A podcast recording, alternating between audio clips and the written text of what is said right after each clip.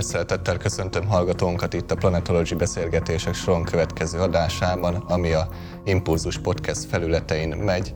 Én Balázs Gábor vagyok, és köszöntöm szerkesztőtársaimat, Kocsis Erzsót, szia Erzsó! Szia, sziasztok! Rezsabek Nándort, szia Nándi! Szia, sziasztok! És hát egy nagyon különleges alkalom a mai, hiszen a Planetology beszélgetések történetében először ültünk össze személyesen, és hát nagy öröm számomra, illetve remélem, hogy számotokra is, hogy most együtt vagyunk itt az első alkalommal, és már csak azért is különleges az első alkalom, mert egy nagyon különleges vendégünk van itt, akinek ezúton is szeretném megköszönni, hogy elfogadta a meghívásunkat, ugyanis itt van velünk dr. Juhász Árpád, geológus, tudományos ismeretterjesztő. Üdvözlöm, Árpi bácsi! Én is mindenkit. Egy kicsit zavarba vagyok, ugye, hogy kerül a geológus ide ebbe a körbe. Mert én csak földi közveteket ismertem. Szerintem nagyon is, nagyon is, nagyon is. Bár az érettségi tételem az a naprendszer volt. Igen. Egyébként ehhez csak annyit tudok egyből hozzáfűzni, hogy itt ugye a planetology.hu portálad hogy mondjam, házigazdai szerepet az impulzus mellett, ugye, mint ennek a műsornak a, a szerkesztői háttér, és ugye nagyon fontosnak tartjuk azt, hogy a planetológiai, bolygótudományi témákon belül megjelennek a földi témák, tehát, és itt általában a földtudományokat értem, tehát a földtant is, illetve a földrajzi, vagy akár a környezettanos vonatkozások is, tehát teljes mértékben passzol tartalmilag Egyébként a Facebookon mindig megosztom ugye a Planetology-nak a különböző Azt köszönjük is. Igen, de örültem volna, ha naprendszer lett volna az érettségi tételem. Viszont nekem az első kérdésem az lenne, hogy hogyan döntött a geológus pálya mellett, illetve én nagyon sűrűn találkozok olyan emberek, akik mindig valami külső hatás, tehát egy szakkör, egy előadás hatására lettek azok, amik, és az lenne még a kérdés, hogy mi volt az a hatás, ami alapján eldöntötte, hogy ezt a pályát választja? Hát többféle hatás lehetett, mert csak satszolni tudom. Tehát az egyik valami genetikai dolog, mert az anyai ágon a dédapám az bányász volt. Egyébként ő Címvaldba született, ugye ez a Cseszház érszettség, egy híres bányavidék volt valamikor. És amikor az 1800-as évek végén megindult az intenzív kőszénbányászat a mecsekben, akkor Ezeket a német bányász familiákat oda telepítették, tehát az én nagymamám meg édesanyám is még Pécsbánya telepen születtek. Tehát valami a bányászathoz való affinitás, ez talán származhatott innen. Az a része az énemnek, hogy ami nekem fontos, azt szeretem elmondani másoknak is, ez megjöhetett talán az apai ágról, mert ott az apai nagyapám az egy görög katolikus kántortanító volt, Megvan az oklevel egyébként, amit Ungváron állítottak ki neki, és ott van rajta, Juhász János Tóth magyar nyelvű görög katolikus kántortanító. Úgyhogy hát talán ebből a kettőből jöhetett össze a genetika, egyrészt, tehát való nagyon mélyről és ősi forrásokból táplálkozik.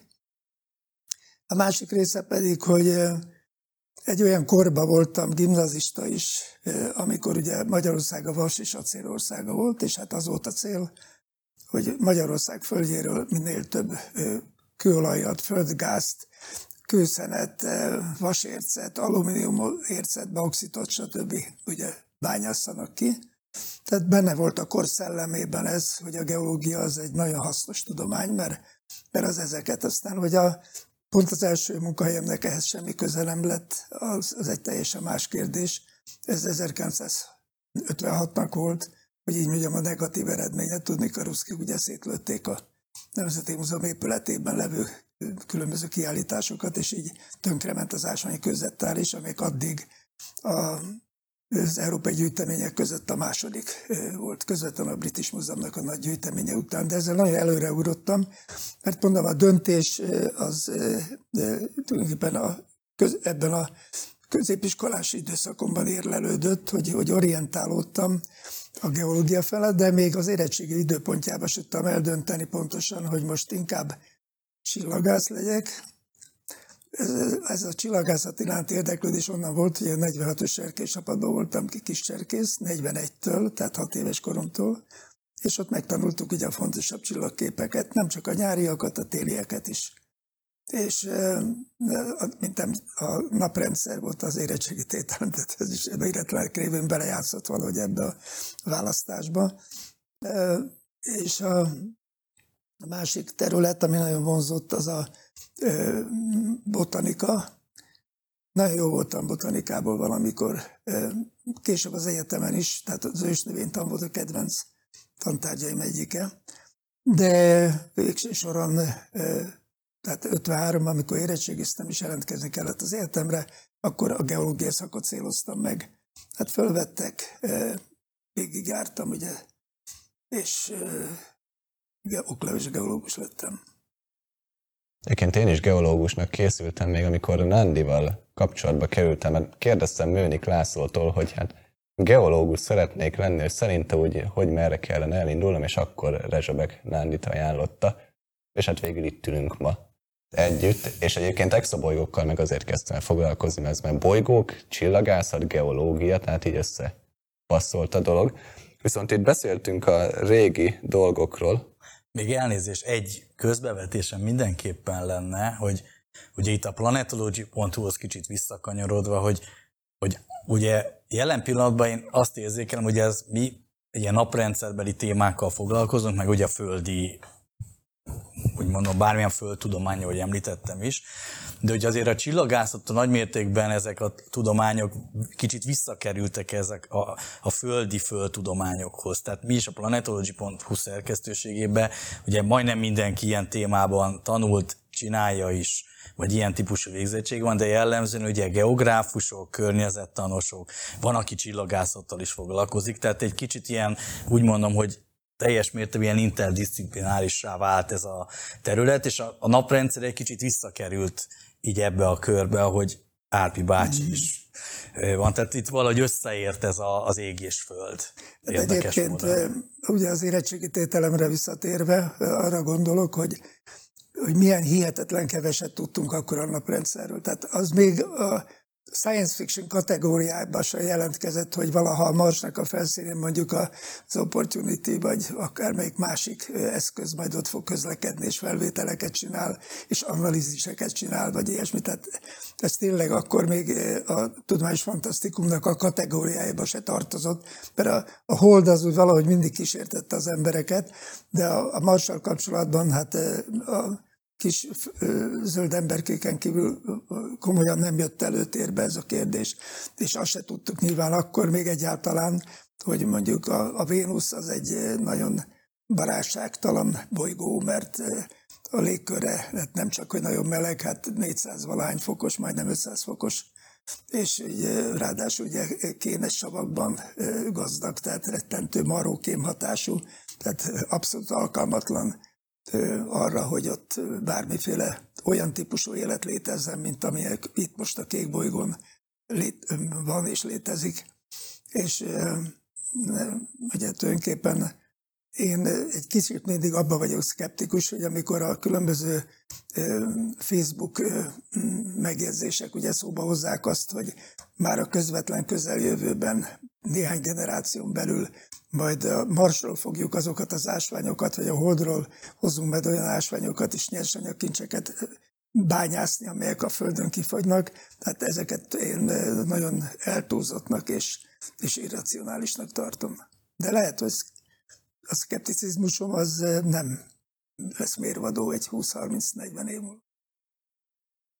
Ez az, amit sose tudhatjuk, hiszen hogyha, ha csak arra gondolok, hogy én kb. 4-5 éve foglalkozok hogy ezzel a témával, akkor indult, hogy ez a csillagászati szakkör, ugye, ami az iskolában is működik, hogy akkor ugye mindig mondta a többieknek, akkor olyan teljesen irracionális volt, amit Elon Musk mondott meg a SpaceX. Tehát mindenki örültnek tartotta, ugye, hogy hogy ő embert fog valaha is feljutatni, akár a nemzetközi állomásra, a Hold program, más program, mindenki azt mondta, hogy ez nem létezik. Eltelt, és eltelt ugye négy-öt év, és látjuk, hogy ugye folyamatosan ugye az űrhajósokat ugye a, drag, a Crew Dragon szállítja a nemzetközi állomásra, tehát abszolút működik, ugye a NASA vele kötött szerződéseket, tehát az, hogy négy-öt év alatt úgy megfordult a világnak a rendje, hogy tényleg azt mondjuk, hogy nem biztos, hogy ez, ahogy mondta, ön is mondta, hogy, hogy, hogy annyira távoli, mert ha ilyen tempóba fog faladni ez a fejlődés, akkor én mond, azt mondom a gyerekeknek, hogy ti már azon fogtok agyalni majd az én koromban, amikor 50-esek lesztek majd, hogy 40-esek, 50-esek lesznek, hogy hova menjetek a görög tengerpartra, a Holdra, vagy a Marsra, mert teljesen reális lesz az, ha más nem is, hogy, hogy legalább elugorjatok. De egy ilyen orbitális ugrás, amit a Blue Origin csinál, az például szerintem ez abszolút hétköznapi lesz egy ilyen 15 év múlva, tehát nem lesz egy ilyen nagy dolog, mert bárki, akinek lehetősége lesz, már felmegy, megnézi, hogy mi van a kármárvonal körül, aztán visszajön. Tehát... De azért vagyok, bocsánat, hogy közben a Marssal kapcsolatban szkeptikus, mert nincs mágneses tere, tehát ott a napnak abszolút ugye, negatív hatása van minden élőlényre, tehát ott csak föld alatti létesítményekben és bunkerekben lehet elképzelni tartósan és hosszabb távon a létezést. Tehát azért, hogy ott mondjuk bányászat és azokat visszahozni földre, földolgozni, ezeket én nagyon nagyon-nagyon mondjuk száz év múlva tartom elképzelhetőnek. Nyilvánvaló, hogy kell egy olyan műszaki fejlődésnek még véghez De még menni, rengeteg ezek... van a Földön, Igen. amit pillanatilag csak gazdasági okokból nem hasznosít az ember. Tehát Magyarországon ugye rengeteg rész van mondjuk Recs környékén, de még nem éri el azt a koncentrációt, amelyikkel bányászhatóvá válna egy mély műveléses részbányászat. Mert ott olyan külszínbányák vannak Csillében, én is voltam mondjuk Csuki Kamátában, meg ezeken a nagyobb bányákban.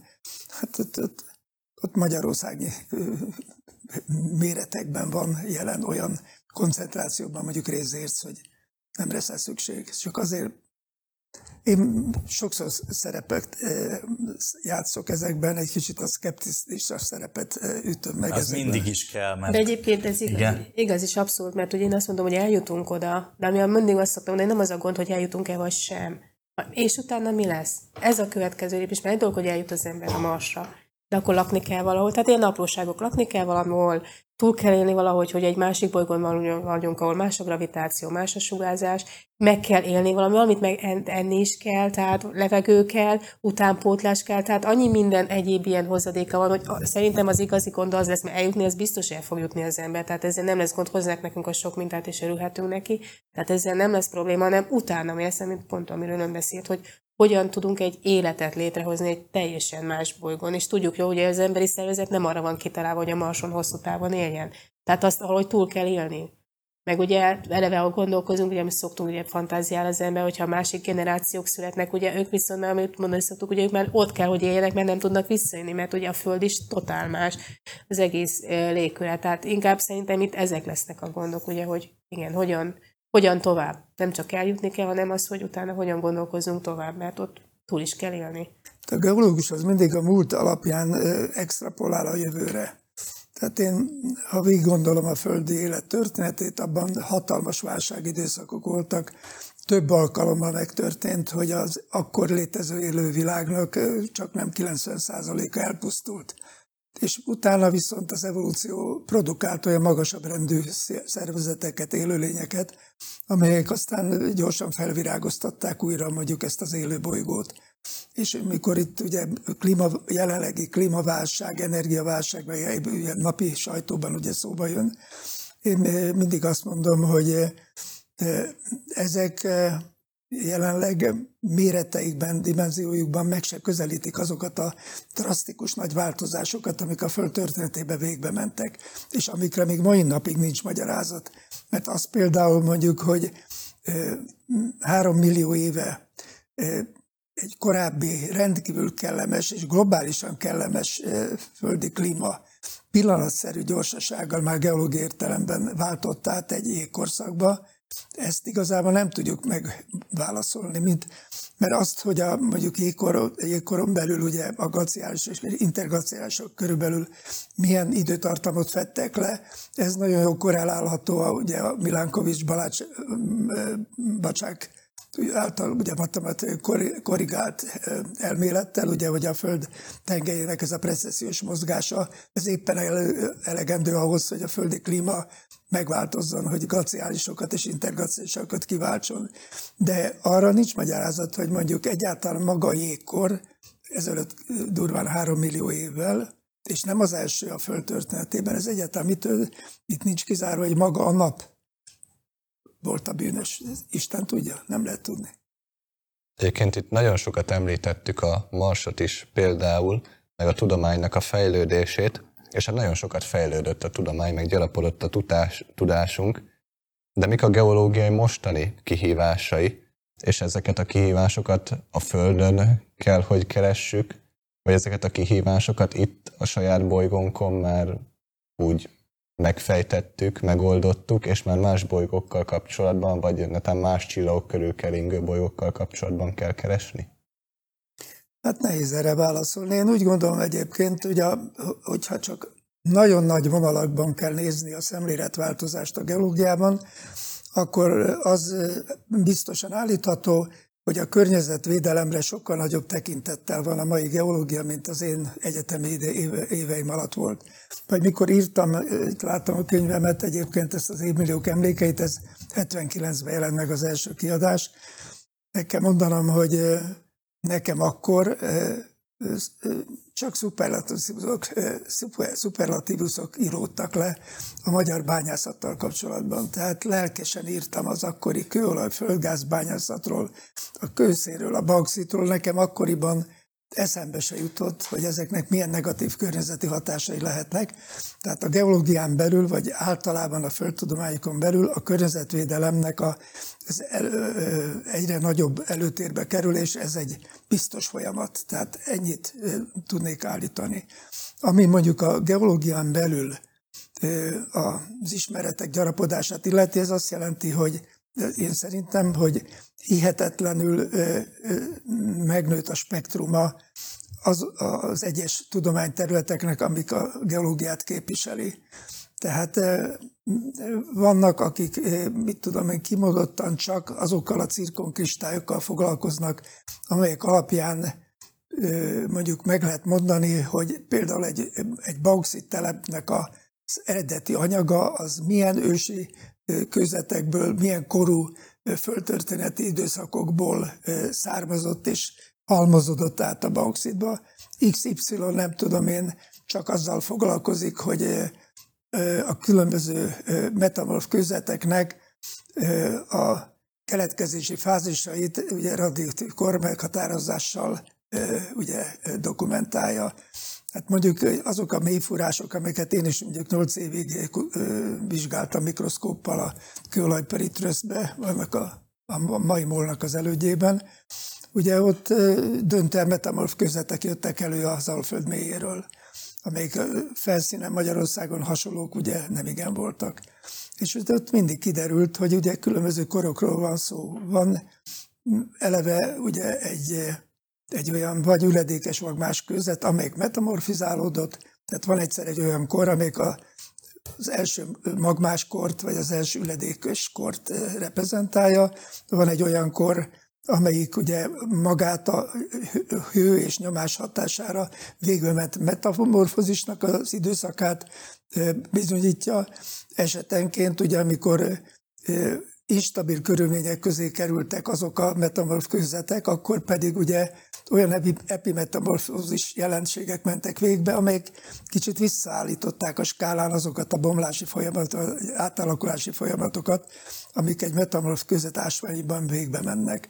Tehát csak mondjuk két ilyen rövid példát akartam felhozni, hogy hihetetlenül, vagy ugyanez vonatkozik az őslénytanra. Hát van, aki csak ammoniteszekkel foglalkozik, vagy azon belül is csak mondjuk júra ammoniteszekkel, akkor mit tudom én, van, aki csak hisztrikoszferidákkal foglalkozik, van, aki csak diatomákkal, tehát mindennek van, van egy speciális kutatási területe, tehát az, hogy általában valaki úgy geológus, az már semmit nem mond.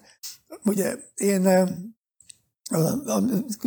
elkerültem, ugye bevégeztem az egyetemet, illetve már korábban is, akkor kimondottan csak ásványtannal kezdtem foglalkozni. El kell mondanom ennek a történeti hátterét, ugye 1956-ban a szovjetek a Kálvin tér felől benőttek a Nemzeti Múzeum épületébe, a legmagasabb szinten volt az Afrika kiállítás, ugye az leomlott, ráomlott az ásványtára, amelyik még ki is égett. Ennek a tűznek a keletkezése mai napig tisztázatlan egyébként, és az ősénytárnak egy részét is elpusztította. Én ugye elben csak 58 tavaszán kaptam volna meg a diplomát, de az akkori professzorom Sztrókai Kálmán megkérdezett, hogy vállalnám-e még mielőtt befejezem az egyetemet azt, hogy elmegyek a Nemzeti Múzeumban, és rehabilitálom, egy négy-öt évig vállalom ezt a szerzetesi munkát, azt az ásványgyűjteményt, amelyik ott tönkrement a, a szovjet lövedékek következtében. Úgyhogy én 57. októberében kerültem oda, és hát ugye a legkönnyebben olvadó ásványok, azok mind teljesen szétfolytak, tehát ott kristályformák vagy egyébek nem maradtak. Főleg vonatkozott ez ugye a kis hőmérsékletű különleges aranyezős teluridokra, vagy olyanokra, amelyeknek a, vagy az elnevezése, vagy a lelőhelye olyan magyar emlékeket őriz, amelyek eltűntek volna, ha nincsenek ezek a nevek benne a világ minden ásványt könyvébe. Tehát gondolok itt, hogy mecénásról elnevezett ásvány, mondjuk egy krennerit, vagy egy, vagyis hát, bocsánat, mineralógusról elnevezett ásvány, mint a krennerit, vagy egy mecénásról elnevezett ásvány, mondjuk a semseit. Ezek benne vannak a világ minden ásványtankönyvébe, de nem lennének benne. Vagy ugye, ha a rómaiak óta nem bányázták volna Erdélyben az arany négyszögnek vagy háromszögnek a aranylelőhelyeit, ahol ugye ez alatt Nabrád Veresvatag nagy ág a mai napig is tulajdonképpen hát tulajdonképpen egy, egy egy, egy potenciális tartaléknak számít mondjuk nemesvémek szempontjából.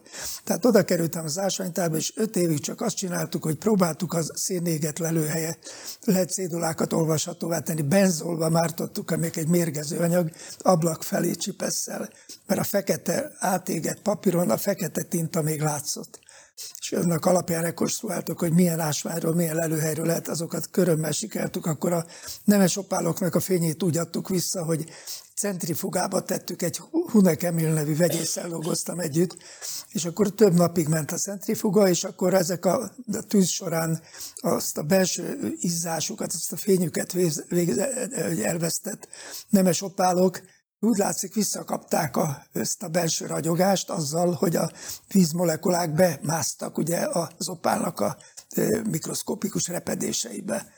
És hát amellett én fanatikus gyűjtő voltam, és akkor még működtek ugye ezek a bazaltbányák, vagy andezitbányák is, amelyek hát ma már mind gyakorlatilag be vannak zárva. Tehát volt egy kis motorom, és akkor a Halápi hegytől kezdve a Hajagos hegyig, a Diszeli bányákig, és tovább a Balatonfelvidékre, a nátrolitokat, a Philipszikteket, ezeket hát zsákszámra hordtam be az ásványtárba. Ugye akkor még Dunabogdányban ott voltak a, a kabazitok, Dezminek zsákszámra. Rudabányáról még rézérc, nemes, ugye a rézérceket ilyen gombolyakba lehetett begyűjteni. Gyöngyösrossziból ilyen fél asztal nagyságú ametiszteket hoztunk be az ásványtárba, vagy mit tudom én, a az Empréni hegységből, Tokai hegységből kovásodott fatörzseket a vállamon hoztam, még a füzérkomlósi bányából, de tényleg tuszatjával. Tehát ez egy gyűjtés szempontjából aranykor volt, és akkor ugye 1962-ben megnyitottuk a Nemzeti Múzeum épületébe a háború utáni első új nagy ásványkőzeteni kiállítást, amelyik már próbált viszonylag korszerű világítás technikát, és nem ásványok szoros halmazát jelentették, hanem még kicsit, hogy mondjam, interaktívá is próbáltuk tenni, bár akkor ez a szó még ismeretlen volt. Tehát én például kitaláltam, hogy hát a lumineszcens ásványokat azt valahogy úgy kell megmutatni, hogy azok lumineszkáljanak. És akkor ugye terveztettem egy kis fülkét a kiállításba, ahol sötét, el lehetett sötétíteni, és ott lehetett látni a luminescencia jelenségét. De nagyon konzervatív igazgató volt, aki mindig attól félt, hogy ott az a fiatalok bemennek majd a fülkébe, és nem a lumiszkálást fogják megfigyelni. Úgyhogy nem lelkesedett. Vagy például volt egy ilyen, mint az Itakolumit, ugye ez egy különleges homokkő, Brazília lelőhelye, ahol ugye a homokszemcsék úgy ékelődnek össze, mint hogyha megtervezték volna a láncolatnak a kapcsolódását. Tehát nincs kötőanyag, és a homokkő maga mozgatható. De, tehát, de ugyanakkor ez az itakolomit nyilván nem arra szolgál, hogy egy kiállításban ezt ezerszer megmozgassák, meg ott darabokra hullik homokszemekre.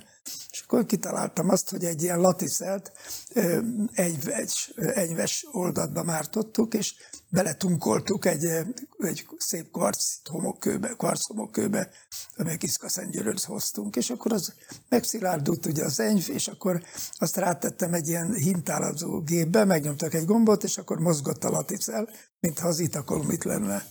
Hát szóval ez csak azért mesélem el, hogy volt életemnek ilyen időszaka.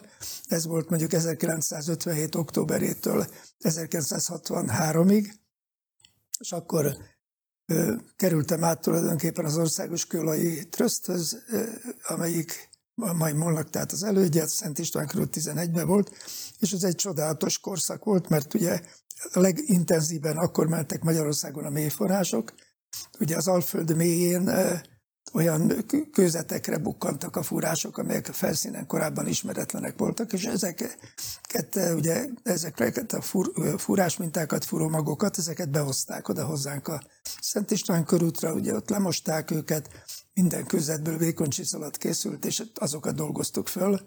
Ugye ezeket nem engedték akkoriban publikálni, tehát legalább 20 ilyen, ilyen, mint a könyvem, ilyen vastagságú kötetet írtam tele ezekkel a monográfiákkal, amik valahol ott hervadozhatnak a molnak az archívumába, hogyha egyáltalán még ezek megvannak. Tehát ez, ez egy nagyon intenzív kutatóidőszak volt, de a nyilvánosság felé ugye azok a publikációk nem jutottak el. De ugyanakkor meg kiderült ugye az, hogy a véletlenek milyen fontos szerepet játszanak olyan folyamatokban, amelyek látens állapotban esetleg megvannak az emberben. Itt arra gondolok, hogy ez az ismeretterjesztő ambícióm, ez tulajdonképpen véletlenek köszönhető, hogy egyáltalán hogy szerencsés szituációkhoz juttatott.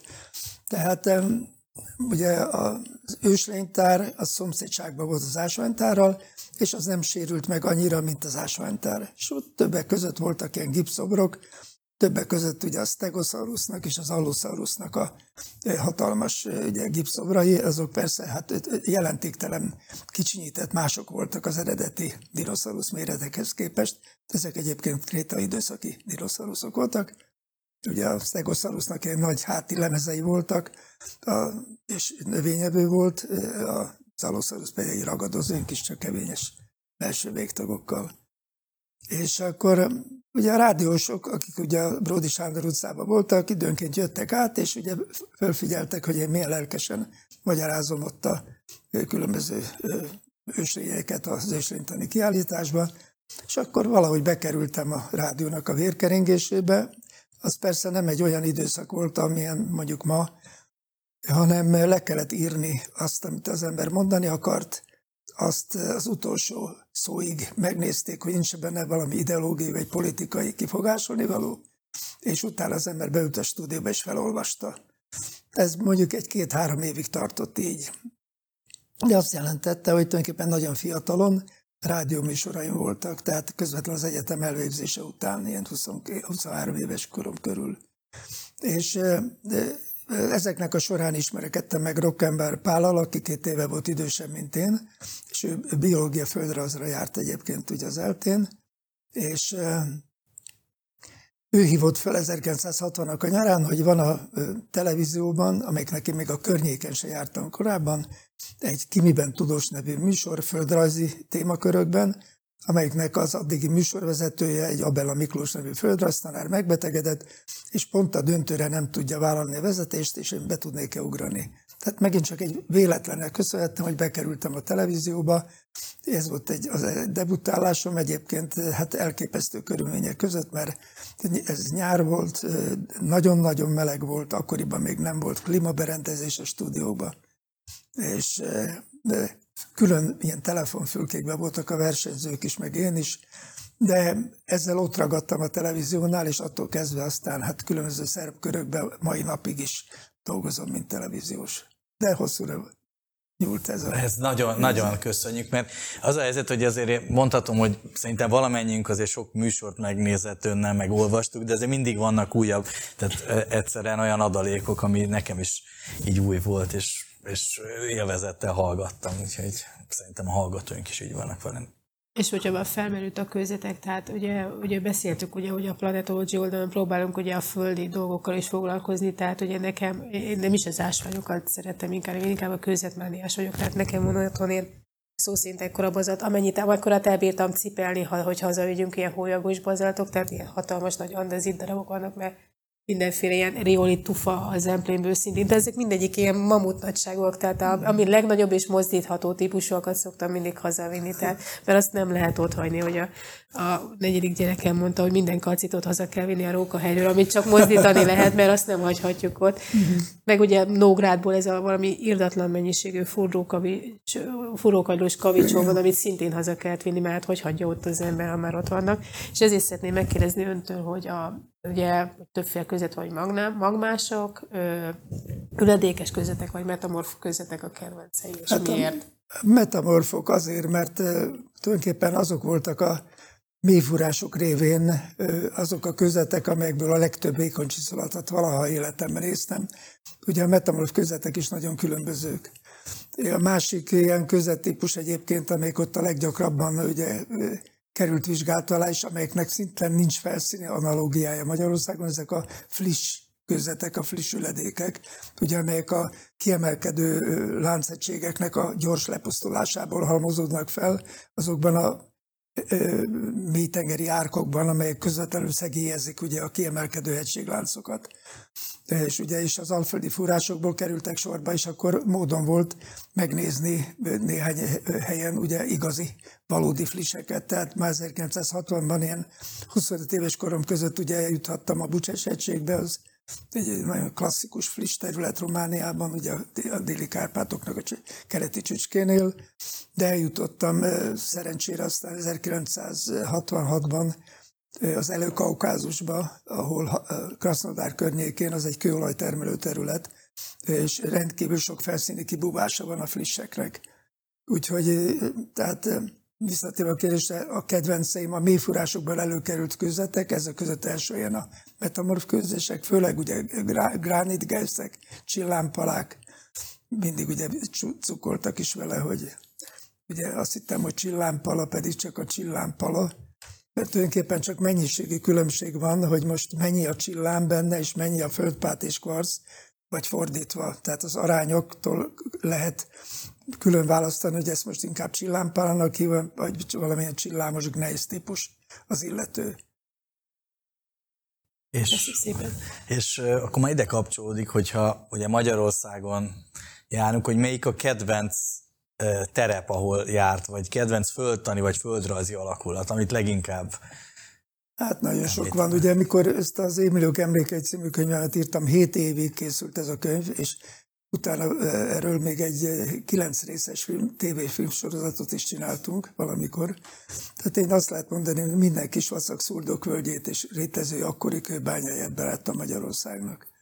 De, de hát persze vannak ilyen kedvenc helyeim, amikbe időnként ugye elmegyek, hát például ilyen a, a Párizs völgy, ugye az Ipoly völgyéből, ahol a vasút mellett van egy parkolóhely, le lehet rakni a kocsit, óvatosan át kell lépkedni a vasúti síneken, és az ember egy fantasztikus, szép szurdokvölgybe kerül, amelyik hát egy picit emlékeztet mondjuk a rámszakadékra, vagy a holdvilágárokra, csak a közvetanyag egész más, mert itt mondjuk a konglomátumszerű oldalfalakban ugye vegyes anyagú közvetanyag közetek vannak, tehát nem nem olyan homogén mondjuk ilyen szempontból, mint a vulkáni eredetű szurdokokban, mondjuk, mint a rámszakadékban, vagy a, mondjuk a holdvélgárokban.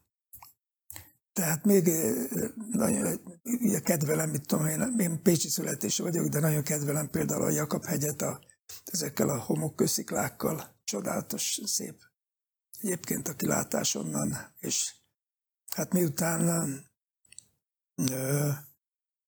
Ugye az öreg korom miatt most már egyre kevesebb lehet szerettek autózni, vagy hossz, nagyobb távolságra nem megyek, de azért mondjuk az Alpokba és a, a Tátrába még most is rendszeresen kiárok, mert azért a magas hegység egy geológus számára fontos. És ami a jelenlegi kutatásaimat illeti, ezt nem adtam fel a geológusi mondjuk mi voltomat, mert ugye ezelőtt kb. 15 évvel kezdtem tudatosan foglalkozni a grecserek rövidülésével.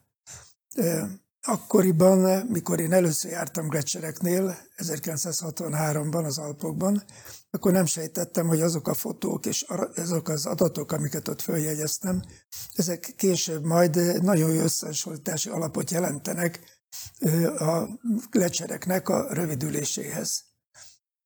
Már pedig aztán később, ugye, hogy jártam újra a Pasterce gletserem, vagy a, nem tudom én, a Dasten gletserem, vagy mit tudom én, a norvégiai Nikkarsbrén, Jostedásbrénéseket, és így tovább.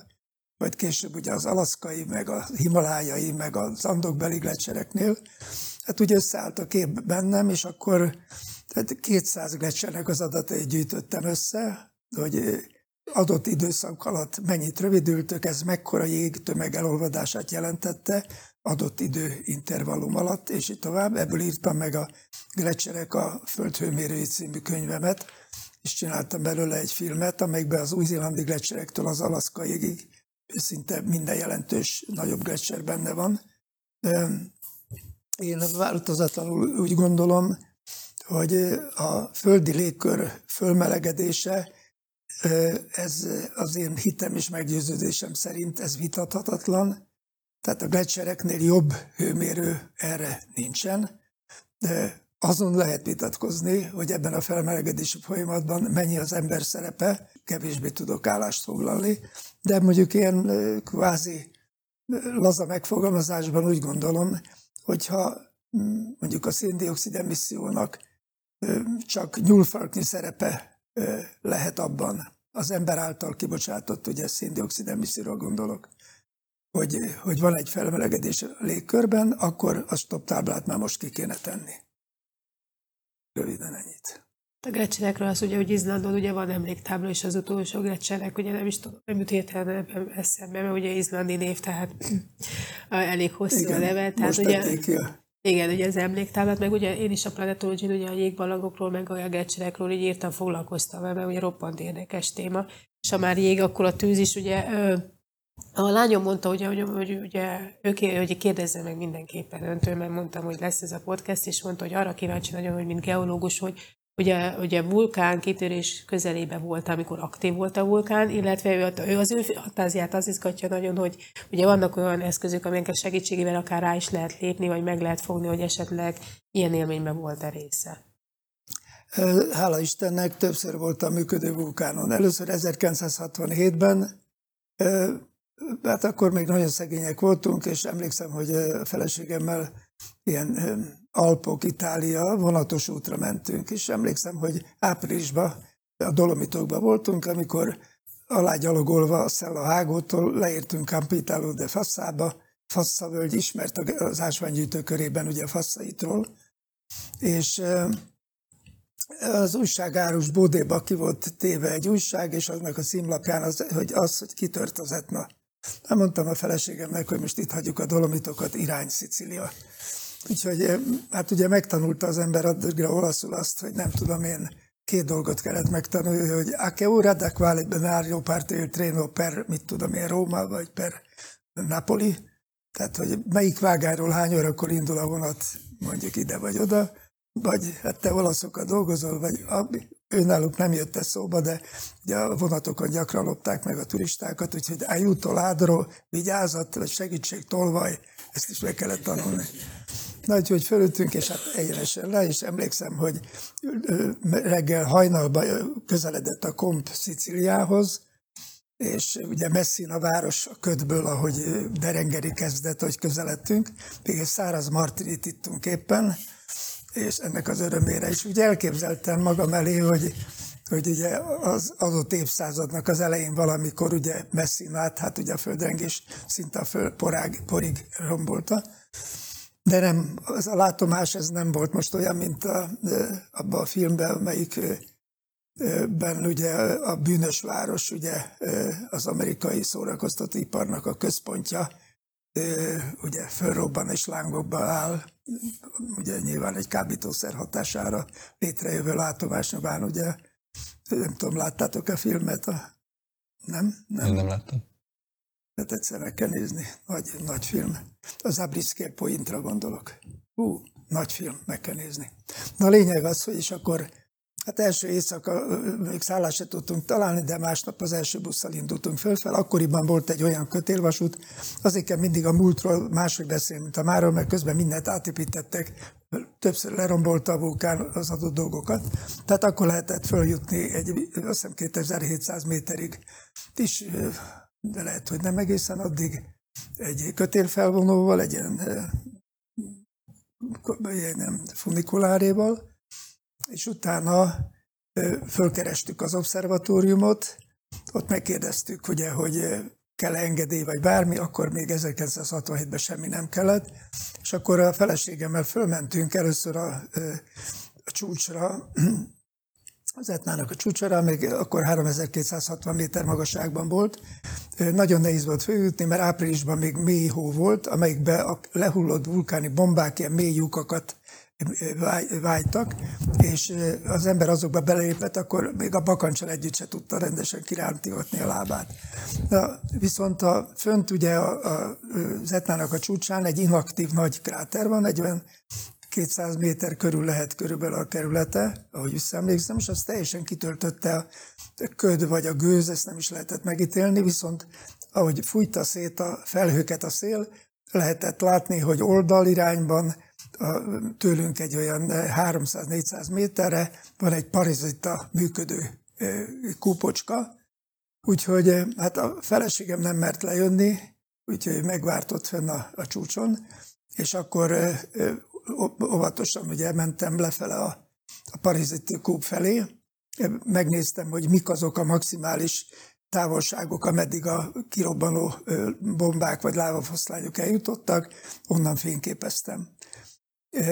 Ott akkor lávafolyás nem volt. Akkor visszamentem a feleségemért, lementem vissza az obszervatóriumba, viszont akkor egy amerikai turista bekért, hogy ő nincs olyan állapotban, hogy a saját jó fényképezőgépével most oda fölmenjen, de én visszamennék, hogy neki csináljak az ő gépével is. Úgyhogy akkor éjszaka visszamentem, és sikerült egy-két nagyon szép éjszakai felvételt csinálom, és akkor egy rövid kis rávafolyást is sikerült először fotóznom, hát akkor még videóm ilyesmi nem volt, ez 67.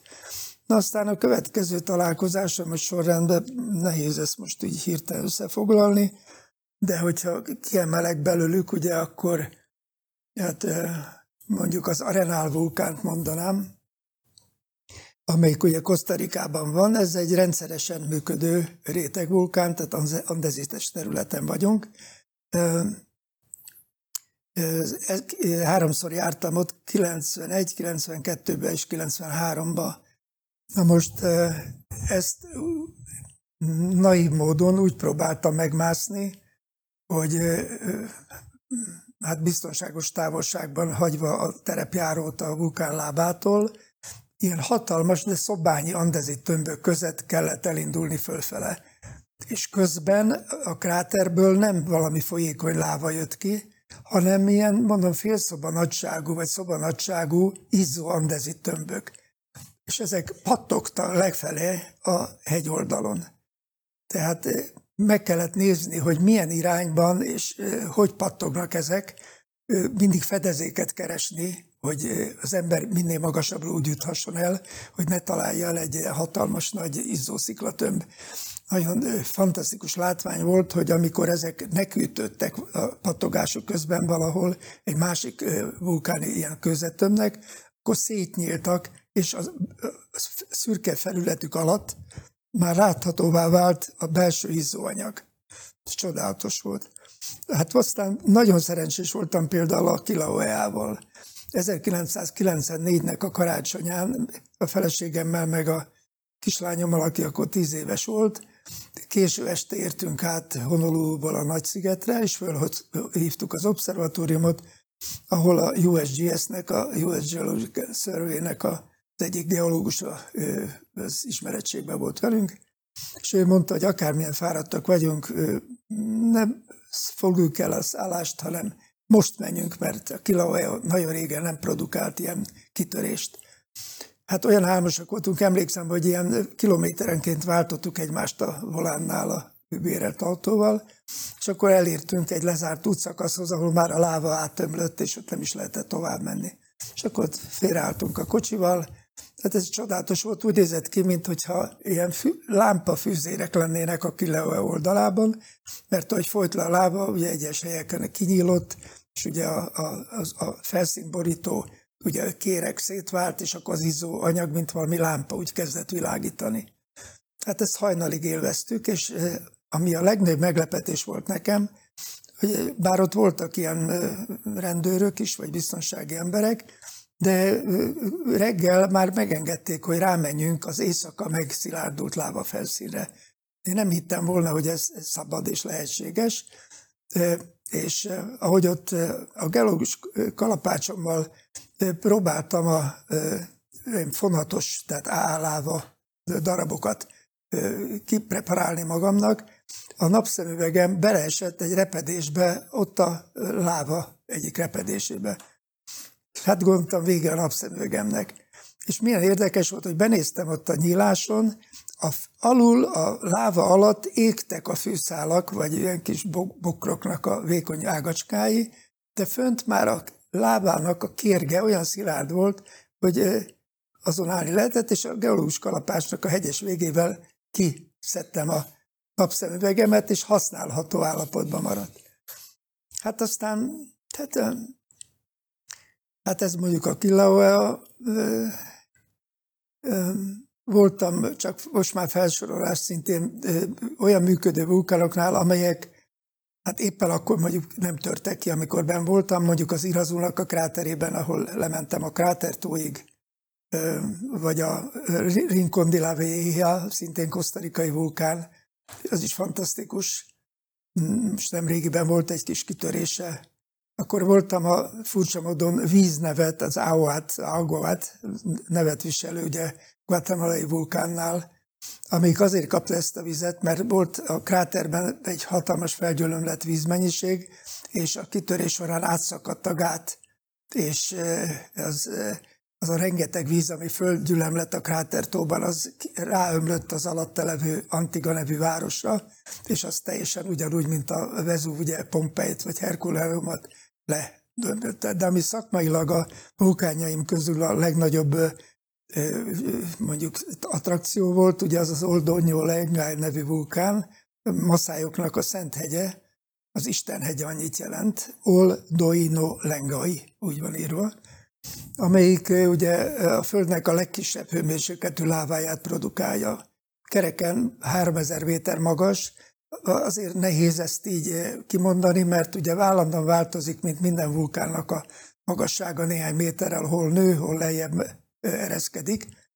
Mi először körbe repültük egy kis Cessnával a gépet, fotó, de az éppen csak addig tolt, hogy mondjuk egy 100 méterrel emelkedtünk fölé a kráternek, és onnan tudtuk fotózni filmezni a krátert, és ott láttuk, hogy benne ilyen kis működő kupocskák vannak, azokból lövel ki, amit mi csak úgy neveztünk akkor, hogy a forró iszap. Hát hosszú lenne elmesélni aztán, hogy milyen nehéz volt följutni, mert ez csupa teniszlabdából áll, már kőteniszlabdából ez a hegyoldal, amelyek nincsenek összeszementezve. Tehát az ember egyet lép, és gurul két, kétszer annyit vissza a lejtőn. És akkor mi első nap nem jutottunk át Kubasekkel ezen a kőakadályon, és akkor egy kölcsön bakancsba másnap én a Pokoli Béla nevű társammal sikeresen bejutottam. Az Afrika, a Teleki, Teleki expedíció, igen. 1987-ben, és akkor lejutottunk a kráterbe, és akkor kiderült, hogy ilyen bubos kemencére emlékeztető képződmények vannak, amelyek oldalirányban nyitottak, és abból fröcskölt ki ez a nekünk forró iszapnak tűnő láva, amelyek ugye gyakorlatilag ilyen 480-490 Celsius fokos karbonatit láva, tehát nem szilícium bázisú ugye, ö, ö, láva. Ez világviszonylatban a rekorder. Ugye nagyon ritkák a Földön az ilyen alkáli területek, ahol gyakorlatilag minimális szilícium tartalmú, vagy, vagy teljesen szilíciummentes magmás közetek tudnak keletkezni. Ugye a felszínen ez rögtön, ugye felszínen kezd kémiailag átalakulni, és egy nátriumhidrokarbonát keletkezik a, a, ennek a kifröccsent anyagnak a megszilárdult felszínén. Úgyhogy úgy néz ki, mint hogy a, a fekete részek között ilyen fehér bevonat van, mint hogy körbe rajzolták volna krétával. Nagyon dekoratív látvány. Nagyon köszönjük, ez tényleg ilyen nagyon szemléletes volt, még így hallgatva is. És ezek az, Igen, irigylésre méltó. Még egy utolsó kérdést hadd tegyünk fel, ugye itt a, a ismeretterjesztésben ugye említette Rockenbauer Pál nevét, hogy ilyen ugye 90 éves lenne. Egy olyan kérdésünk lenne, itt a planetology.hu szerkesztői csapatába, meg itt a, úgy mondom, a Holdudvarról és Hédervári Péter nagy hogy mondjam, tiszteletnek örvend, ugye, mint tudományos ismeretterjesztő, a földtani, de a, a holddal kapcsolatos dolgai nyilvánvalóan attól függetlenül, hogy ugye egyes képz, elképzelésén nyilván túlhadott az idő. Hogy hadd kérdezem, hogy vele volt bármilyen ismeretség, kapcsolat, szakmai kapcsolat az ismeretterjesztésben? Nem, nem ismertük egymást személyesen, a könyveit ismertem. És én is érdeklődve olvastam, nekem ugye nem volt ahhoz megfelelő szaktudásom, hogy azt megítélem, hogy amiket ő például oldalról akkoriban írt, hogy ezek mennyire fogadhatók el, vagy nem. Ebben én nem is tudtam volna állást foglalni. De ő egy, egy rendkívül jó toldó, nem is tudom, hogy ki írt ilyen jól valaha mondjuk ebben a témakörben, mert más műfajban, mondjuk Tonori, Ponori Török Aurél, ugye, hogyha mondjuk csillagászat történet, tudomány történetről van szó, akkor hát rendkívül míves, míves ugye, írományokat vagy alkotásokat hagyott hátra, de ilyen populáris szerző, mint amely Hédervári volt, ismereteim szerint nem igen van az én e, Teljesen egyet tudunk érteni ezzel a ö, megítéléssel. Én már közeledünk az időnk végeztéhez. Én annyit kérdeznék meg így zárásképpen, hogy ugye beszéltünk a milyen volt a geológia nagyjából, mi várható a következő időszakban, a fiatal geológusoknak mi lenne a tanácsa? Mit üzenne nekik, hogy mivel állnak szemben? Hát én úgy gondolom, hogy a, a, az üzenetem annyi lenne, hogy bármikor bármilyen kutatást végeznek, és annak a következményeit is gondolják végig, hogy a pozitív eredmények mellett milyen negatív hatások léphetnek be. Most erre vonatkozólag ugye nagyon különböző a nagy gondolkodóknak a koncepciója. Teller Edével én nekem volt szerencsém tévéinterjút csinálni, és ő például a környezetvédőket tartotta a technikai civilizáció legfőbb kerékkötőinek. Indulatba jött, amikor ezt egyáltalán szóba hozta az ember.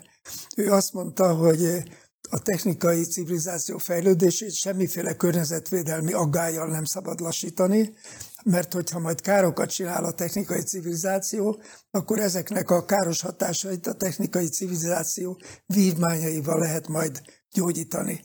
Most ugye hát én egy jelentéktelen kis személyiség voltam, mint riporter, de én mai napig úgy gondolom, hogy attól, hogy valaki nagyon okos, még nem biztos, hogy igaza van. Tehát én ma a, a fiatal geológusoknak, vagy általában a kutatóknak szánt szelélet, szerény üzletemben azt mondanám, hogy bármivel foglalkoznak, mindig gondolkozzanak a következményeken is. És ha még ez belefér, ha nem, akkor majd ezt vágjátok ki.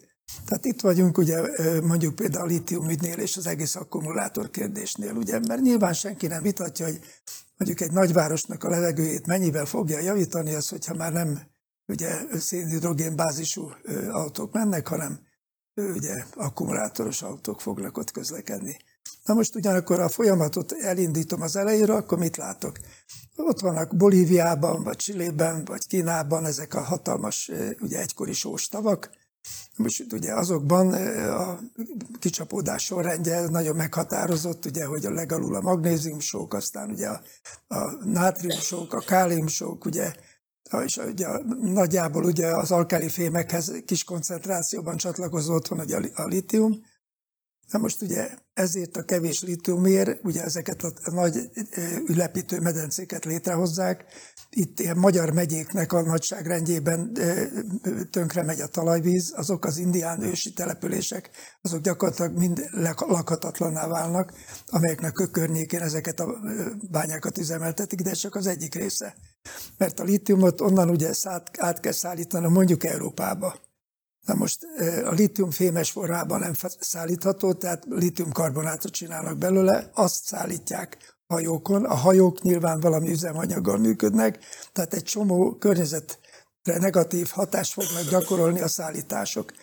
Most jön a harmadik tétel, hogy ahol egy akkumulátorgyár van, ott ugye a litiumkarbonátot, ugye a karbonát, a széndiokszidot ezt kell levegőbe ereszteni, tehát magyarul azért a széndiokszid az csak kimegy a légkörbe, amit megkötöttek ott még a bolíviai vagy a mindig csilai sóstavaknál.